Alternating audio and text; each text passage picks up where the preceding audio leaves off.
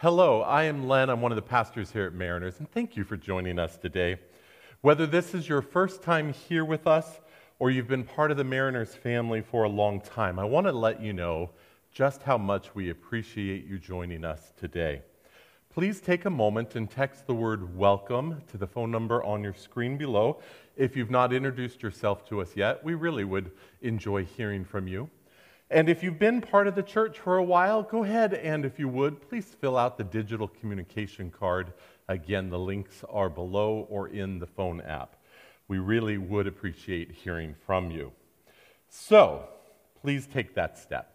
Well, hey, let me start off by saying when I was a kid growing up, and, and frankly, still to this day, I get excited around Christmas time um, to watch those classic claymation holiday shows. And one of my favorites, and I think most everybody's favorite, is Rudolph the Red-Nosed Reindeer.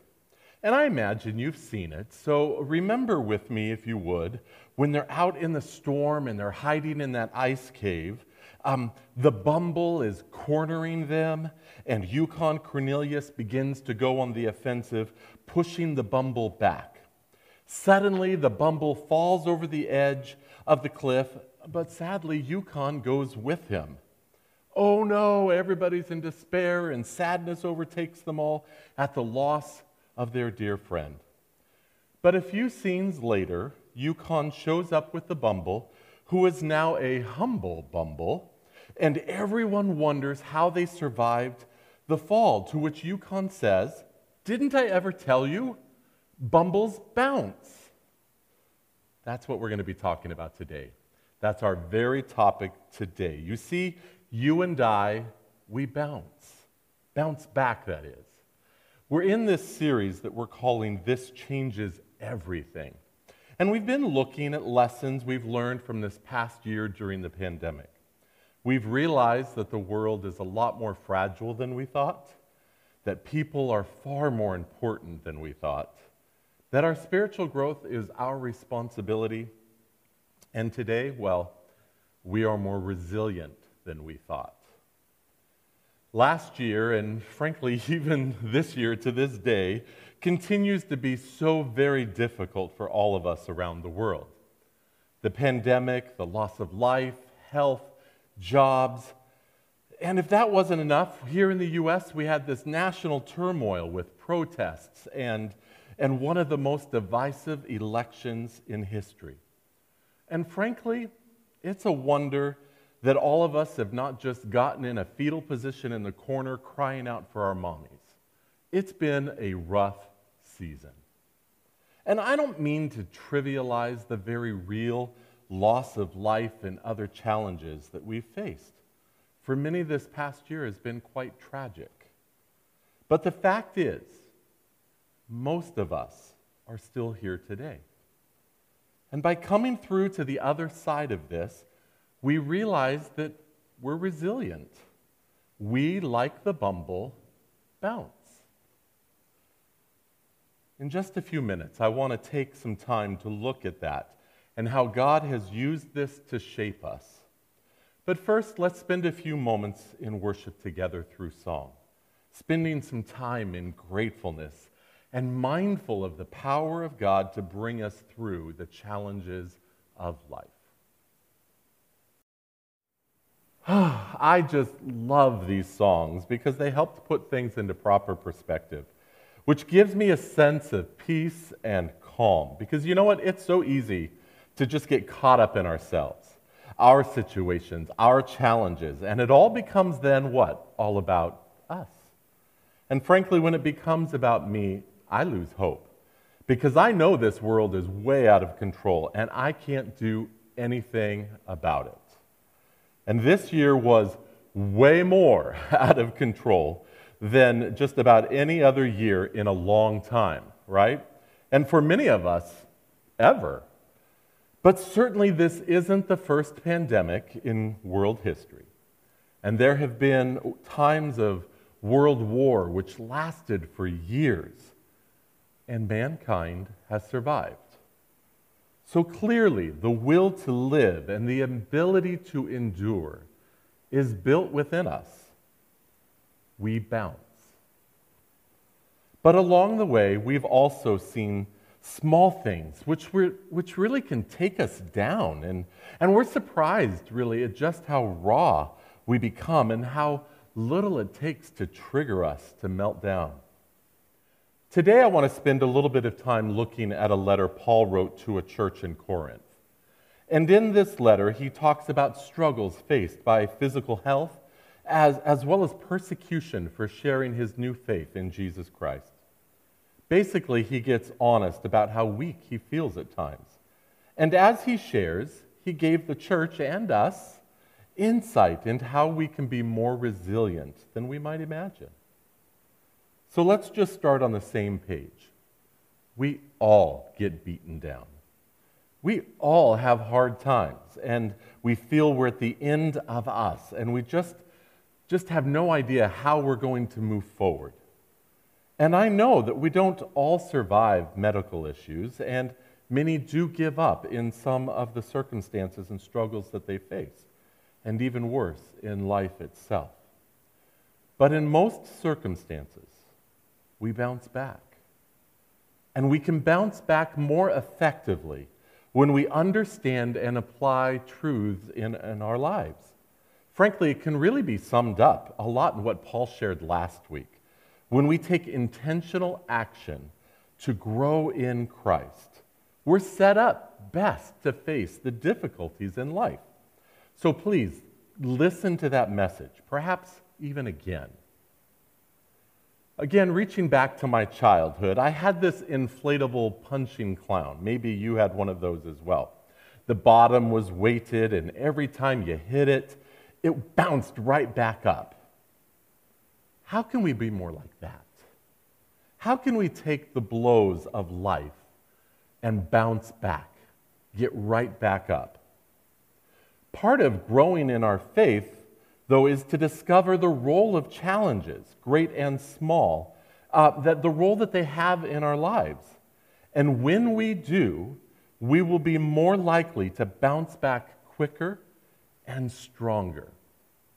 Paul wrote in this letter since God, in His mercy, has given us this new way, we never give up. Now, I've put together a few truths or principles from this passage that will help us to become more resilient. And the first is, is that difficulties reveal where we place our trust. Difficulties reveal where we place our trust.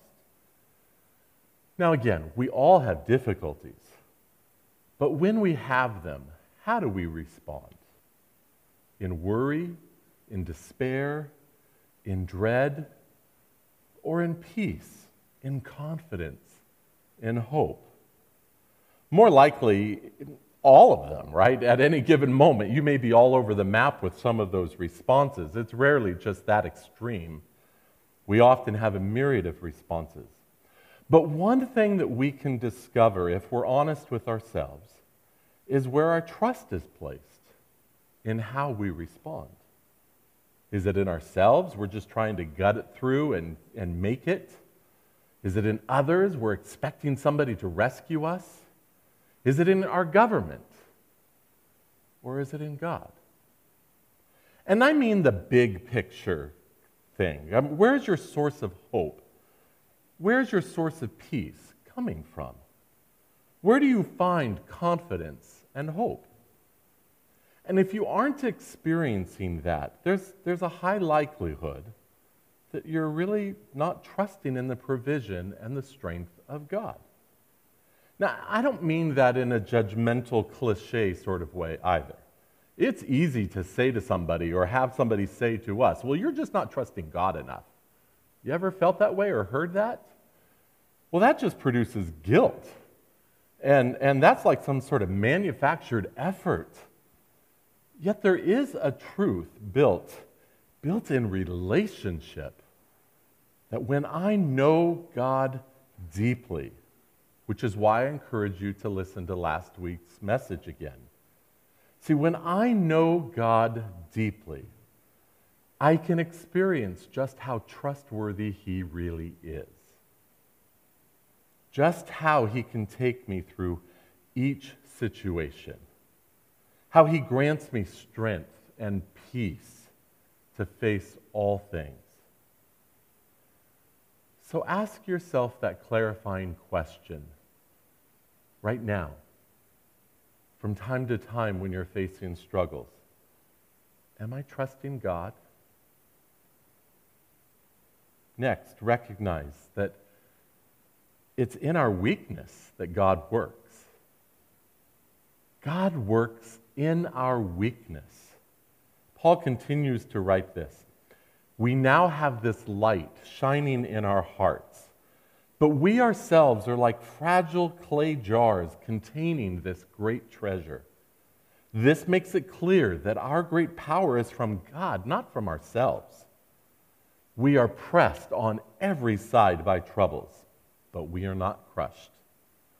We are perplexed, but not driven to despair. We are hunted down, but never abandoned by God. We get knocked down, but we are not destroyed.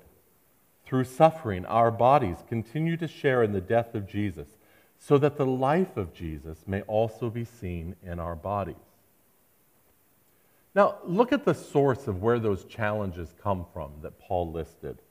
Troubles. Well, those are experiences that are coming from the outside. Perplexed. Well, that's various sorts of mental challenges, right? Hunted down. That's specifically here persecution for our faith in Jesus Christ. Suffering in our bodies. Perhaps that's illnesses or, or frankly, a result of a form of persecution. But see, the source of the, of the trial, the source of the difficulty, is not the issue. No matter where they come from or how big they are, we can rely on the power of God in us. Despite being fragile jars of clay, God gives us the ability to bounce back because He is at work, He is at home in our weakness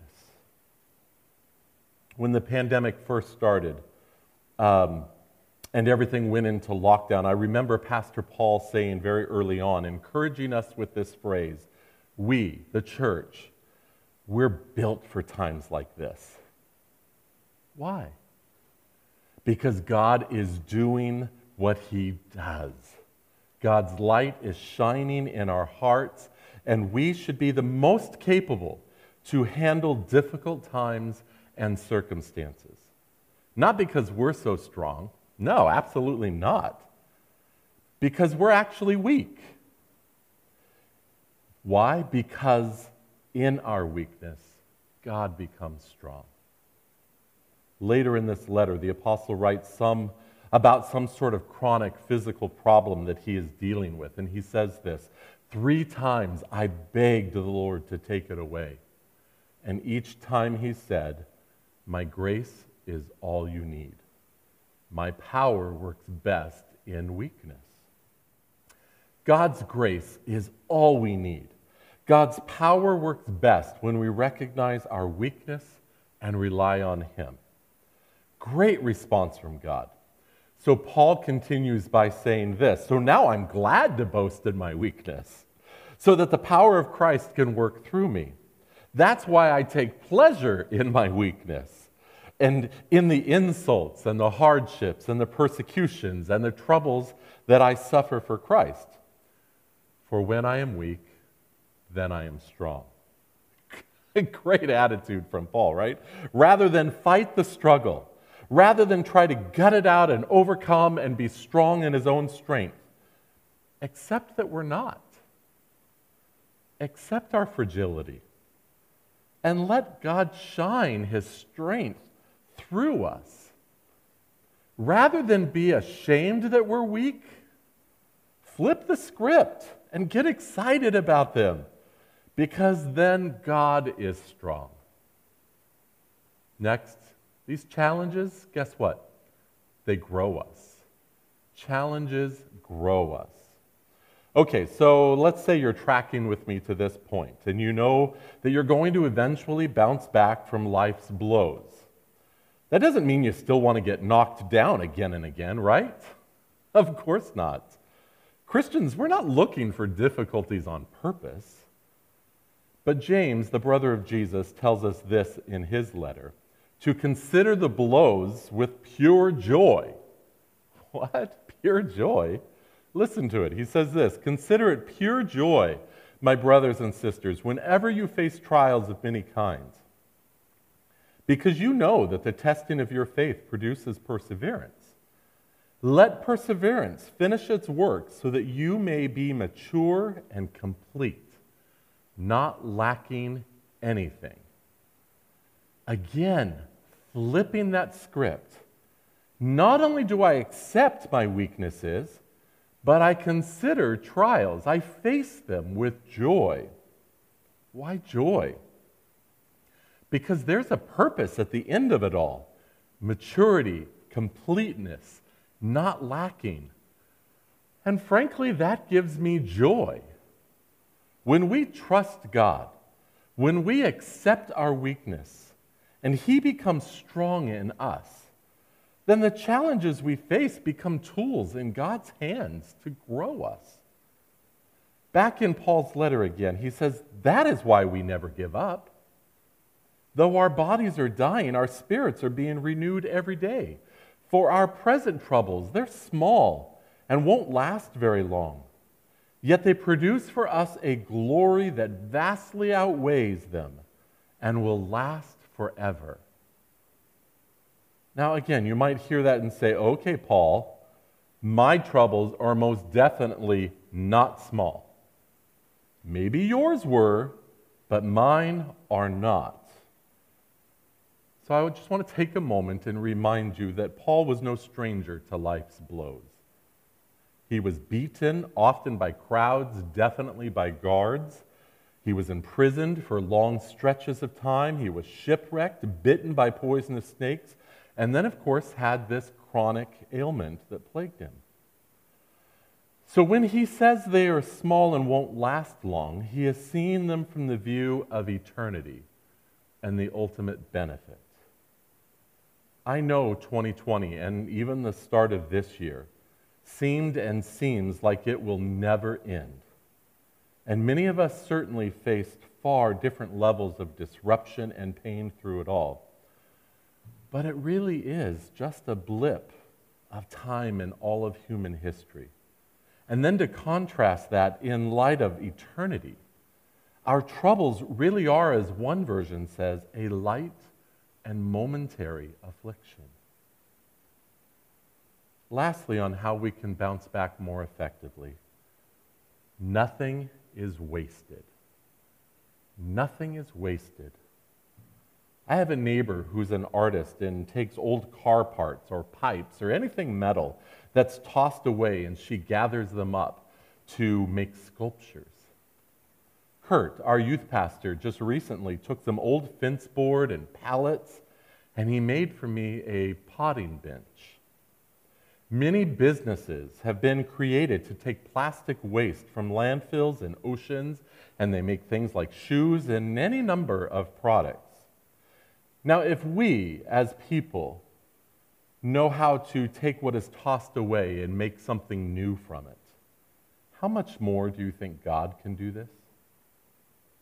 You see, God is in the business of healing what is broken, finding what is lost, comforting what is in pain, and so much more. He reclaims, He recycles, He redeems, He restores. And you might feel that you're at the very bottom. Life has beaten you down and you can't see any hope. God does.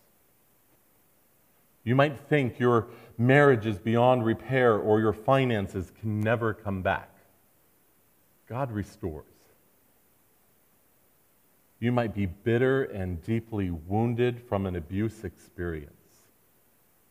God heals. For God, who said, Let there be light in darkness, has made this light shine in our hearts so we could know the glory of God that is seen in the face of Jesus Christ. God has seen every part of our lives, all the darkness that we have endured or created. and none of it repels him. His light shines through it all, and we can experience the greatness of God, His power working through us. Every time we give Him all of our experiences and choices and challenges, He makes it all new and uses it to shape us, to grow us, and even sometimes to give us a platform to serve others. A very familiar quote from Romans that I want to remind you of. And we know that God causes everything to work together for the good of those who love God and are called according to his purpose. And just so you know, this isn't a one off. This principle and truth is woven throughout the Bible. Joseph, early on in the Old Testament, speaking to his brothers who many years prior sold him into slavery, he says, You intended to harm me, but God intended it for good to accomplish what is now being done. So, specifically to those who have been wounded by the hands of others, I understand the hurt and the anger that one has when they've been misused and hurt by others. And I know that the journey of healing, you know what, it may take a, a good while. But none of it, hear me, none of it is out of God's reach. He uses every experience of our lives to shape us. His light and power work through it all. We can bounce back. We are more resilient than we realize. A great quote by an author and speaker says Wasting nothing, God will use every hardship, every bruise in your life to strengthen your faith and train you in godliness you will be ready for whatever today or tomorrow will bring. When Diane and I were newly married a lot of years ago, we set off to Chicago for my graduate schooling. Two of our best friends also went with us, and they got an apartment in the same building as us.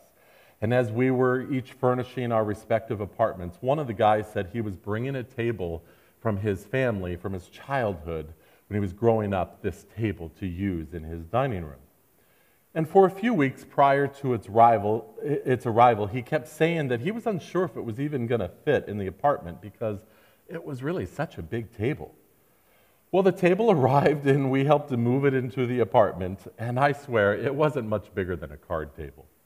The four of us barely fit around it. And in shock, he said, Well, when I was a boy, it just seemed so big. But he wasn't a boy any longer. He was a grown man, and he saw things differently now. When he was small, it seemed big, but when he was big, it seemed small. Did the table change? No, he did. None of our difficulties that we are going to face are going to be changed by what I said today. They're very real, and they're very big, and possibly very painful.